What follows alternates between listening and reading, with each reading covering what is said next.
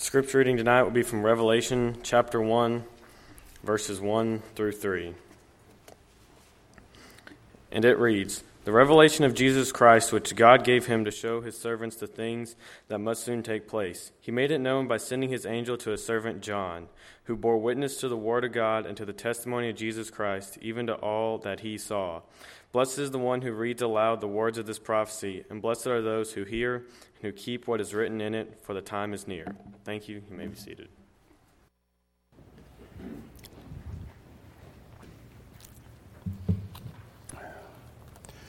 Well, I'm very happy to be with you this evening, and I'm very grateful for your presence tonight. We're always very happy to have everyone with us and encourage you to be back with us Wednesday evening at 7 o'clock. As you can see before you, we're looking tonight, just this particular night, at the great book of Revelation. And you probably know, those of you who know me, know how important that book is to me. It really is very near and dear to my heart, and I think that anyone who studies it and spends some time with it will really grow in love and appreciation of this great book. As you see from our reading tonight, verse 3 in particular, he talks about a, a blessed relationship. Blessed is the one who reads aloud the words of this prophecy. It's the first positive statement that comes from the last book of the Bible, and it is a blessing. And I thought it would be a good way to go through the book of Revelation and look at the Beatitudes of the Revelation and just see what we can learn, and it'll help us learn the book as well. As you go through the book of Revelation, you see this word blessed coming up over and over again. It means happy. Reminds you of the Lord's Sermon on the Mount in Matthew chapter 5. Blessed are. Blessed are they that mourn, for they shall be comforted. And on and through that great section called the Beatitudes. It comes from the original word makarios, which means to be happy, uh, to congratulate one to have the congratulations of others.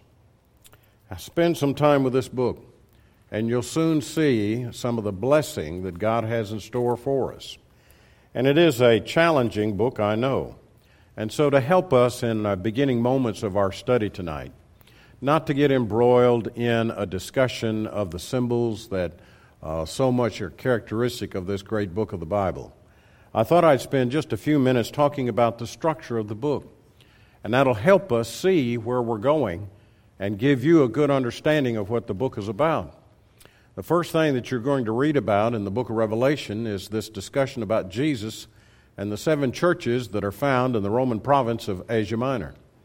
And the discussion that John gives with regard to Jesus and the description in chapter 1 really is one that you want to experience and read very carefully how he describes the Lord. And then you have those seven churches. Seven, because, you know, I think even down then and down through the ages, everything described in those seven churches, we're going to find ourselves mirrored somewhere in those churches, maybe part of this one or part of that one. And I think that may be some of the divine wisdom behind the matter of giving us seven, in that he's saying no matter where you are as a child of God and as a people of God, you're going to face some challenges here, you're going to face some problems there.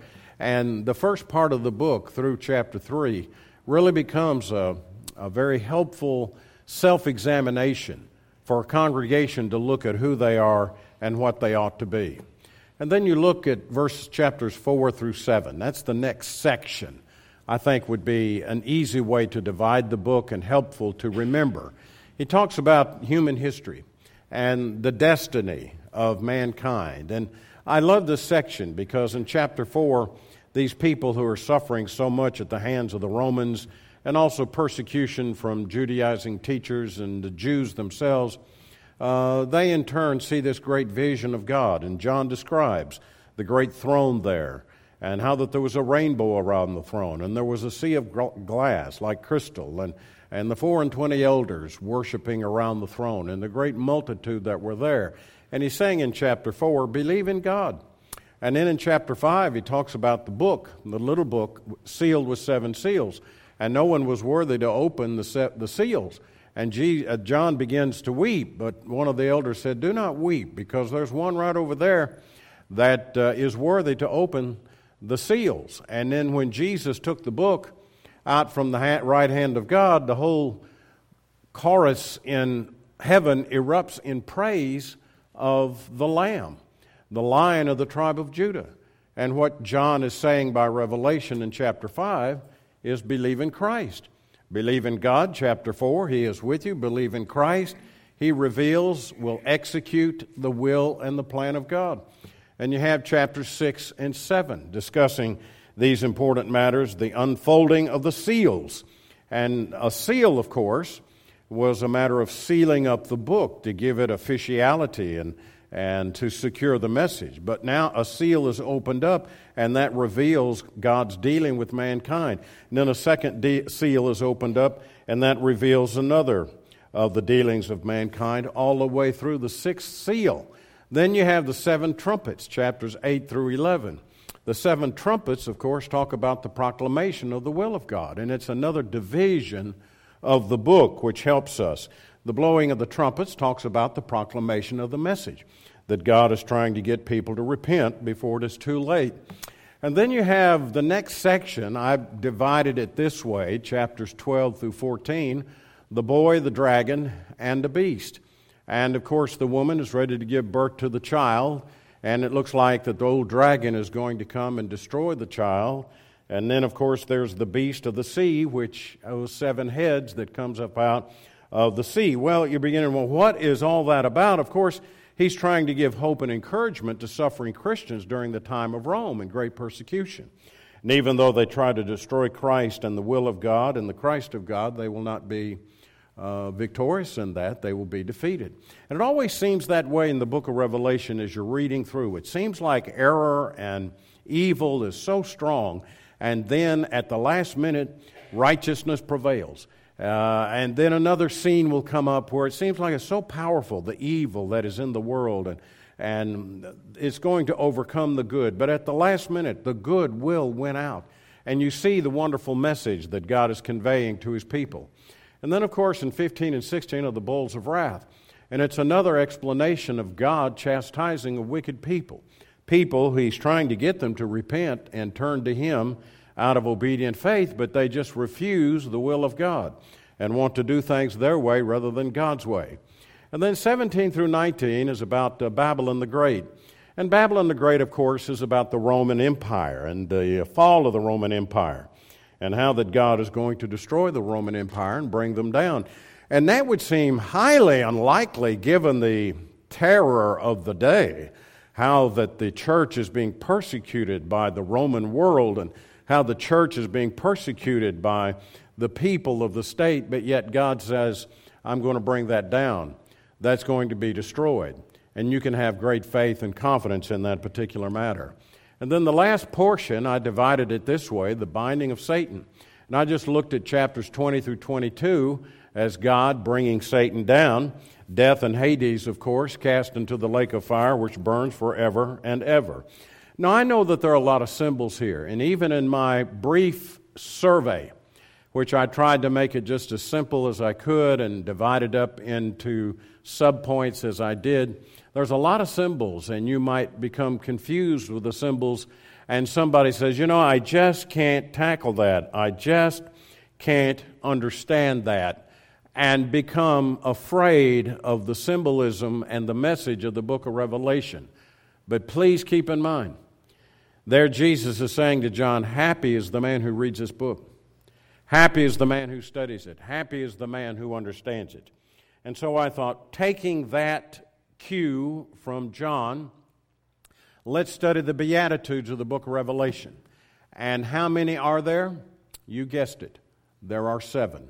And we'll be very brief in our discussion tonight, but I will try to notice each of the seven and how they apply to us, causing us to be happy Christian men and women.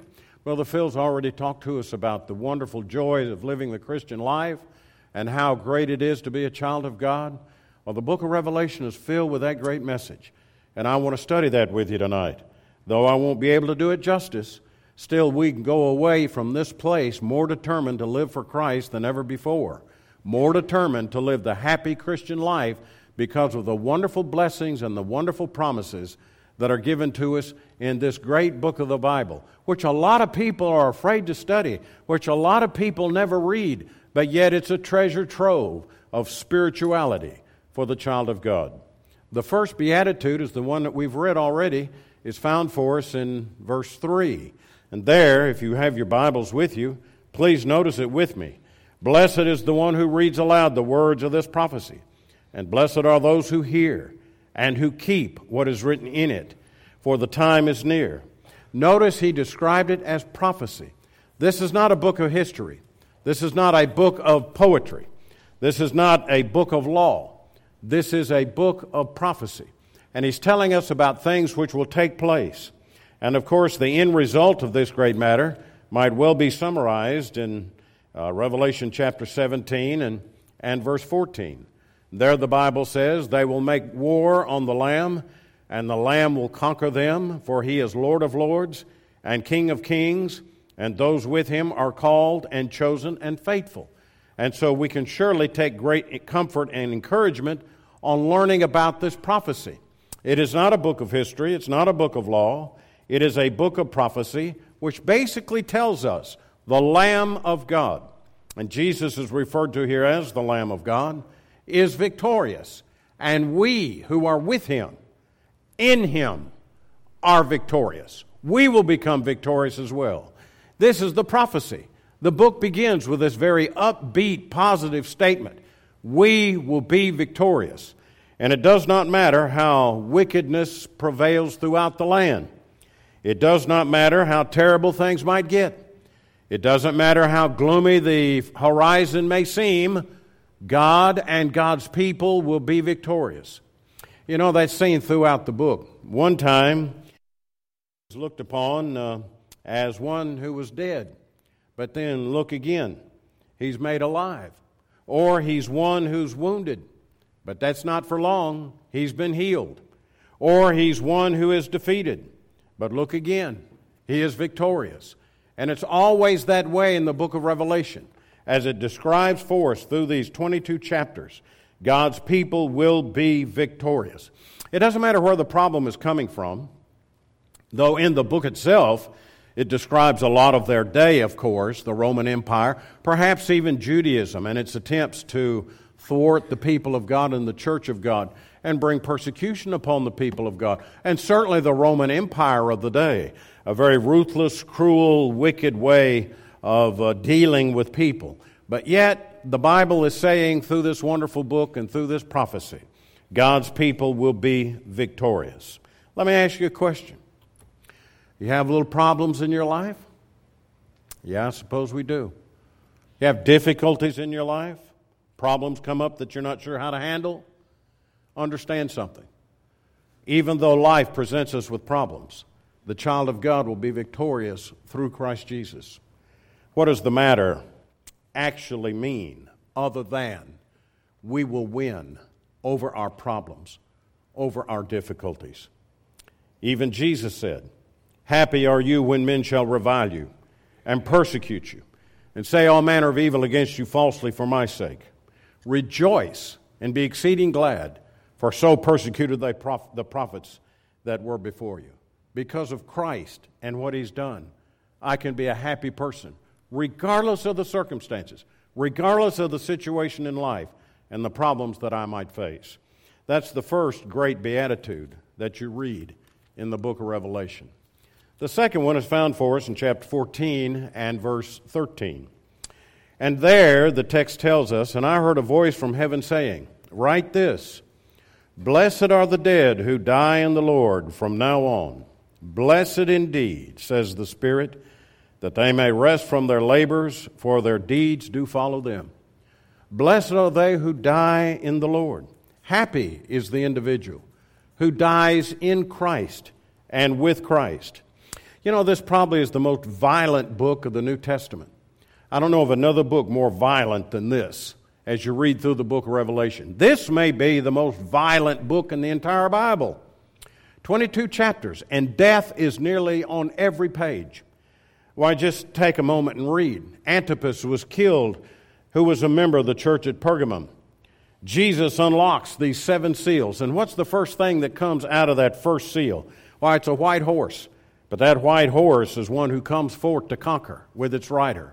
And then from the second seal comes a red horse, a blood red horse, and he's got a sword drawn, of course, which means warfare, coming to conquer. The third seal is opened up by Christ, and what comes out of the third seal but a black horse with its rider, and of course, meaning famine.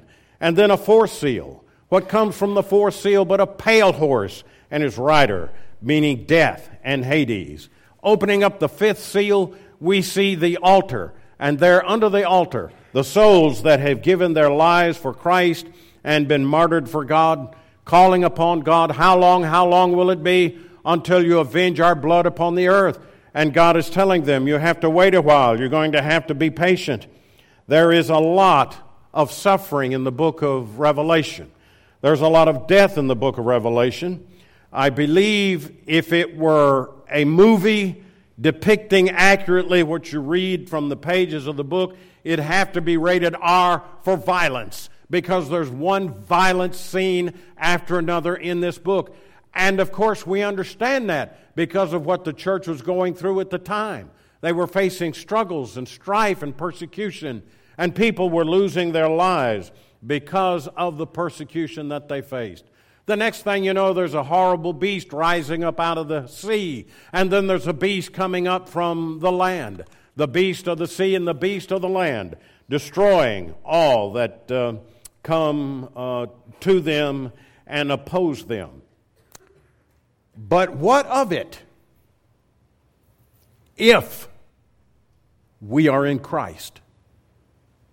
I'll stop and think about that for a moment. What of it?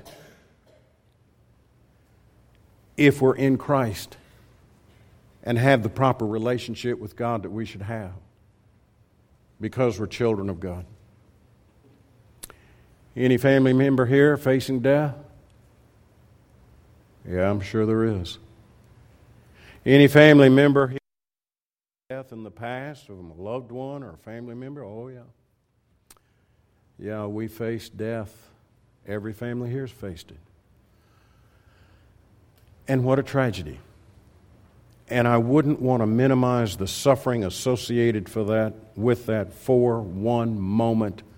But what of it if that loved one is in Christ, in that new relationship, which one is born into by experiencing the new birth, John chapter 3, 3 through 5. Christians of the first century lost loved ones because of their faith. And John's writing to them and encouraging them yes, it's a violent time. Yes, there's death. Yes, there's trouble on every hand. And there's not a family who hasn't been touched by it. But if you're in Christ, happy is that person he says, And I heard a voice saying, Write this Blessed are the dead who die in from now on. Blessed indeed, says the Spirit, that they may rest from their labors, for their deeds follow them. The labors that he's referring to is their faithful submission to the will of God. They may rest from their labors They've been following the will of God. They're faithful servants of Christ, and now they may rest from the labor which they've done. It's not that they're earning their salvation, or it's not some kind of ingenious kind of labor that they thought up for themselves. The labor that he has in mind here is the labor which faithful children of God go through in living for Christ. They may rest from their labors in being faithful servants of God and in turn go on to life's other side. Anyone here facing death? In a general sense, we all are. It is appointed unto man once, and after that cometh the judgment. We're all facing it at one time or another. We think because we have health and we have life that we really don't have to think about that in a serious vein but who knows? Life is very short, and life is very uncertain, and we need to be prepared No one knows when they will leave or depart this life. It could be those who are older, it could be those who are younger. But what of it? If you die before I die before you do, what difference does that make so long as both of us die in the Lord and go to heaven? Happy is the person who dies in the Lord. He dies with the Lord, in the Lord, in that new relationship which he's found by being obedient to the gospel of Christ. The next beatitude is found for me in chapter 16, and the verse is verse 15. Behold, I'm coming like a thief. Blessed is the one who stays awake, keeping his garments on, that he may not go about naked and be seen exposed. Now, this particular passage is found in the context of Armageddon. And um, let me explain a little bit about what's going on here so that it makes more sense for us. The sixth angel poured out his bowl, verse 12. You remember in our structure of the book how that there were these bowls of wrath that were poured out, and I identified the chapters associated with that. And he says, Now this sixth angel pours his bowl of wrath out upon the earth, which is designed to get people to repent and designed to get people to understand the need to be obedient to the gospel. And you be faithful now. You be faithful all the days of your life. Happy is the person who is, because he has his robes washed and cleaned. Now, let me explain a little bit more about the Battle of Armageddon. And I'll have to be brief on this as uh, there's so much material here. There's a lot of debate over this discussion. But the Battle of Armageddon's already been fought and won. Jesus fought it and it's been won. It is a decisive battle. You and I have to go through it. We will have to decide am I going to live for Christ today or not? And we will fight this battle between right and wrong, truth and error there are times when we will win this battle, there are times when we will lose this battle. Adam and Eve fought the battle of Armageddon, the Garden of Eden, and they lost it.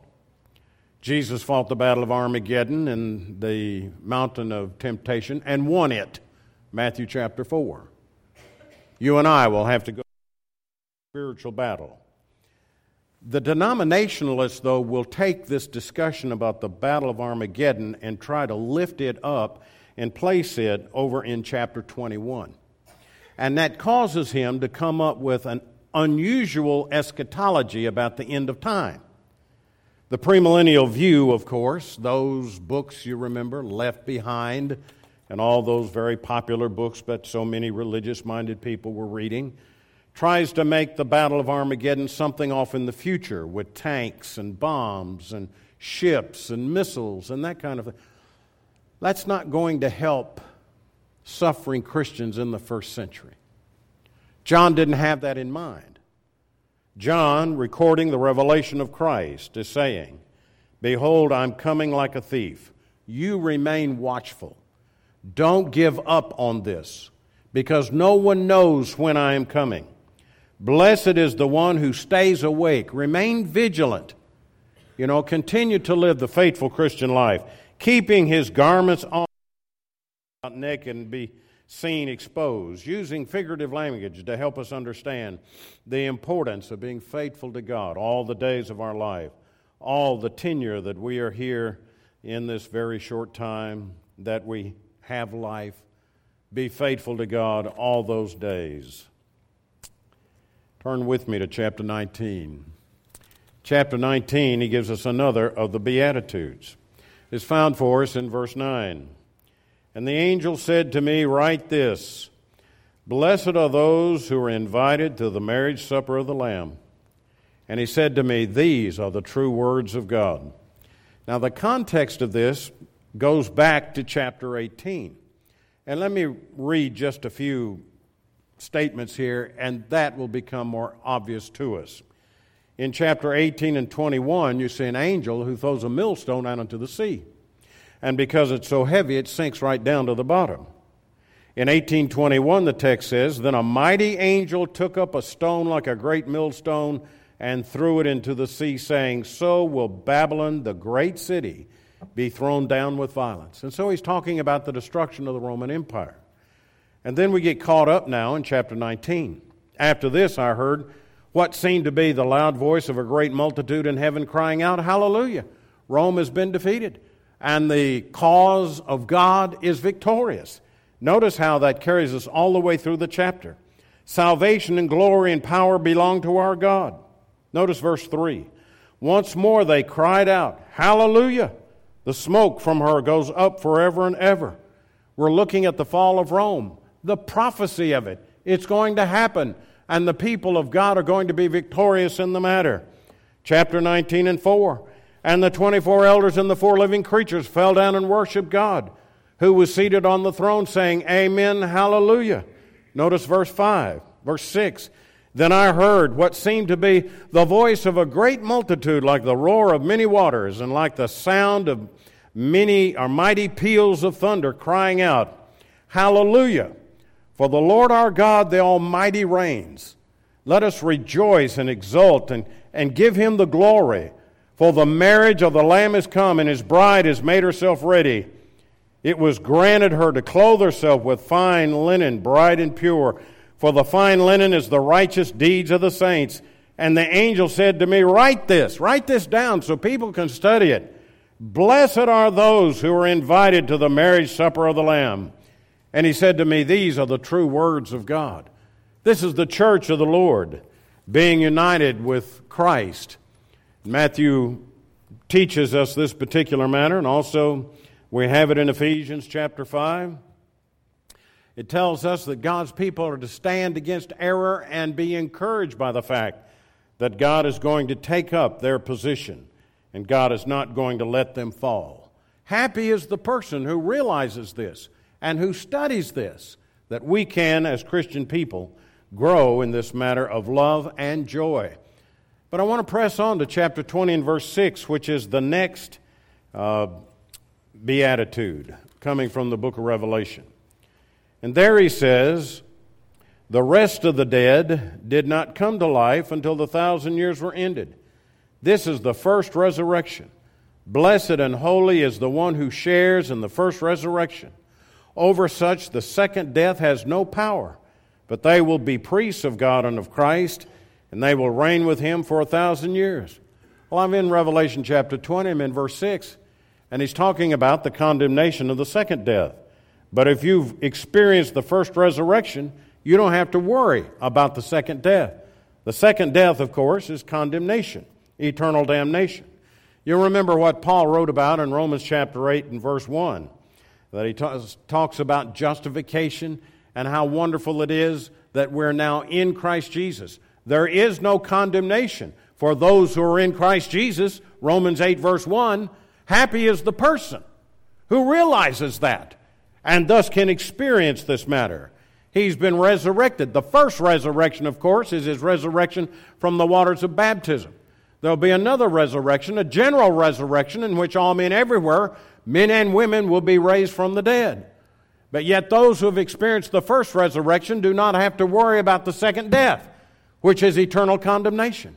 Happy is the person who doesn't have to worry about that, who doesn't have to fear that particular matter. Well, we've talked a lot about this. Let's see if we can review just for a moment while I have the time.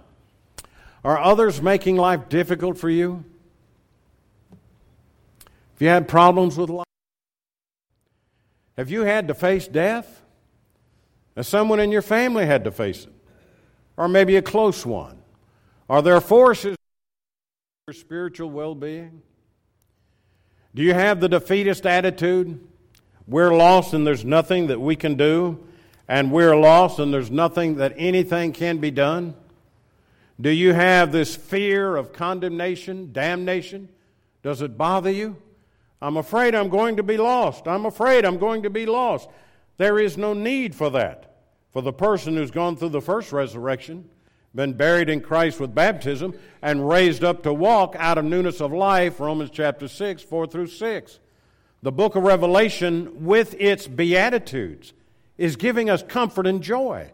Now, you can tell when those people of the first century faced that, they were facing horrible consequences. We face difficulties in life. There's not a person here tonight who hasn't had problems from one set of problems to another, one difficulty to another. We all face them. Some have faced great tragedies in life, but we can face them with confidence and joy, knowing that Christ is on our side and that we will be victorious because of him. I want to press on just for a few minutes now and look at the next beatitude, and it's found for us in chapter 22 and verse 7. And behold, I'm coming soon. Blessed is the one who keeps the words of the prophecy of this book. We ought to mark that passage in your Bible. It talks about the integrity of the message. He says, Now behold, I'm coming soon. Now, what that means is, and uh, so many times people misunderstand that point, it didn't mean that he was going to be in that century. He never had that in mind. He's saying these things will commence. The unfolding of these matters will commence. And it will take time, of course, for them to take place. It doesn't mean it's going to happen just right away. Some people actually have come up with a false notion that Jesus returned in the first century. What an absurdity that is. The Bible's not telling us that. It was never intended to tell us that. Yet at the same time, it does say that the commencing of these matters would begin, but it would take years and generations of time for it to be accomplished. But notice our point for consideration Blessed is the one who keeps the words of the prophecy. We've got to study the Word of God. There cannot be a passage in God's Word that we're afraid to study and read. There cannot be a book in the Bible that we feel like is just so far beyond us we can't understand it. We've got to study it, we've got to understand it, and brethren, we got to personally apply it to our lives. If we fail in any one of these areas, we're going to fail in our duty to the Word of God. The Word of God is sure, the Word of God is true, and we have got to study it, and we've got to understand it properly, and we've got to apply it to ourselves to be pleasing in the sight of God. But I've got another. It's found for us in 22 and verse 16. And this great passage is trying to tell me how important it is for, for me to remain faithful to God. Blessed are those who wash their robes, so that they may have the right, that they may enter the city of the gates. I'm in Revelation 22, and the verse is verse 14. It is the seventh of seven Beatitudes. He says, Now, happy is the person who washes his robes. It's a figurative expression, it is an expression of our lives and our spiritual well being. Now, the present active is used in that particular verb. Blessed are those who wash. They keep washing. They keep washing. In other words, their souls are cleansed over and over and over by the blood of Christ. Blessed is the person whose sins are forgiven by the blood of Jesus and who is the continual recipient of that blood as we continue to walk in the light as he is in the light. I tell you what it reminds me of. It reminds me of Acts 22 and verse 16, where a Saul of Tarsus who was praying was told, Arise and be baptized and wash away thy sins, calling on the name of the Lord. Get up and be baptized for the remission of your sins and that blood, 1 John chapter 1 and verse 7, continues to cleanse and continues to cleanse and continues to cleanse. Hence the meaning of the tense of the verb. Blessed are those who wash their robes, so that they may have the right to the tree of life, that they may enter the city by the gates. It tells us about happy people. The happiest people I know are Christian people because they understand something of the blessings we enjoy in Christ. But I have to say, some of the most miserable people I know are Christian people because they have never to know the blessings that God has in store for them, the love God has for them, the desire that God has for them to be living the Christian life and to go with Him in heaven forever and ever. Story is told of a Roman emperor about uh, the Byzantine era. And um, I don't want to get into the specifics of the emperor, but uh, because it's a rather complicated story. And he wanted to unite the Roman Empire. The Roman Empire, by this particular time, is really facing uh, challenges from all sorts of different areas. Uh, the Slavs and, and the North and the Germanic tribes are really challenging the Roman Empire. And it was not an easy thing to keep this vast empire under control. And as time would go along and different emperors would come and sit upon that, that seat of authority, they in turn would have difficulty in maintaining the peace and maintaining the rule and the authority of Rome. And one Roman emperor decided this is what we'll do. We're going to put a god, the picture of a god, or a, the image of a god in the forum. And everybody's God will have an image and we'll put it in the forum. And, and that way everybody will be happy and we'll unite the empire that way. And so they came to the Christians of the day and they said, We need an image of, of uh, Christ to put into the forum and put it on a pedestal. And there you can have an image of Christ along with all these other gods that will be in the forum. And as people go through, they will see their God, and everyone will be united, having all these different gods. But the Christians wouldn't send in or give an image of Christ. And the question was, well, why don't you cooperate? Why don't you take part in this particular matter? And they would try the best they could to try to tell them there is no description of Christ. There is no description in the pages of the Bible as to what he looked like. Uh, we don't believe in we don't believe in images like that. We, we don't have an image of Christ. We, we don't have a likeness that we can give. And so the pedestal was there standing empty.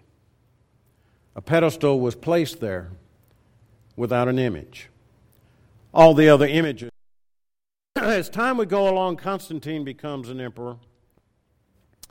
Constantine, supposedly, according to the text, becomes a Christian type emperor. And now, of Christ, which once was an outlaw faction has become the religion of the state. And Constantine goes through the form and he removes all the images in the forum. But the podium, the pillar that had no image, was left. That may be We've got too many worldly images in our heart to really be happy. We've got too many of this world's goods and desires in our mind to really enjoy the Christian life. If we could get rid of all the images, if we could get rid of all the pillars of all these different gods, and get rid of all these particular matters that are conflicting, and just have this teaching of Christ in our heart and in our mind, our mind. It'd make us happy people. And perhaps the reason we're not as happy as we ought to be because our heart is filled with too many other things, too many other images, too many other gods. John is saying, You as a Christian can be happy regardless of the circumstances, regardless of the difficulties, regardless of the problems, because Christ is victorious and you are in Christ and with Christ. Let's get all the other images of our mind and let's focus on Christ as the Savior of our soul. You can be a happy person even though you face the problems of life like I do and everyone else does. And the book of Revelation is for you. If you've never obeyed the gospel of Christ, I urge you to do that tonight by being baptized into Christ for the remission of sins. I urge you to repent of your sins and become a Christian.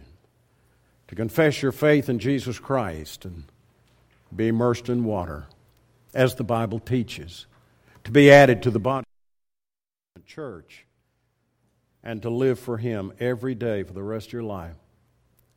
And live a happy life, regardless of the difficulty and the circumstances.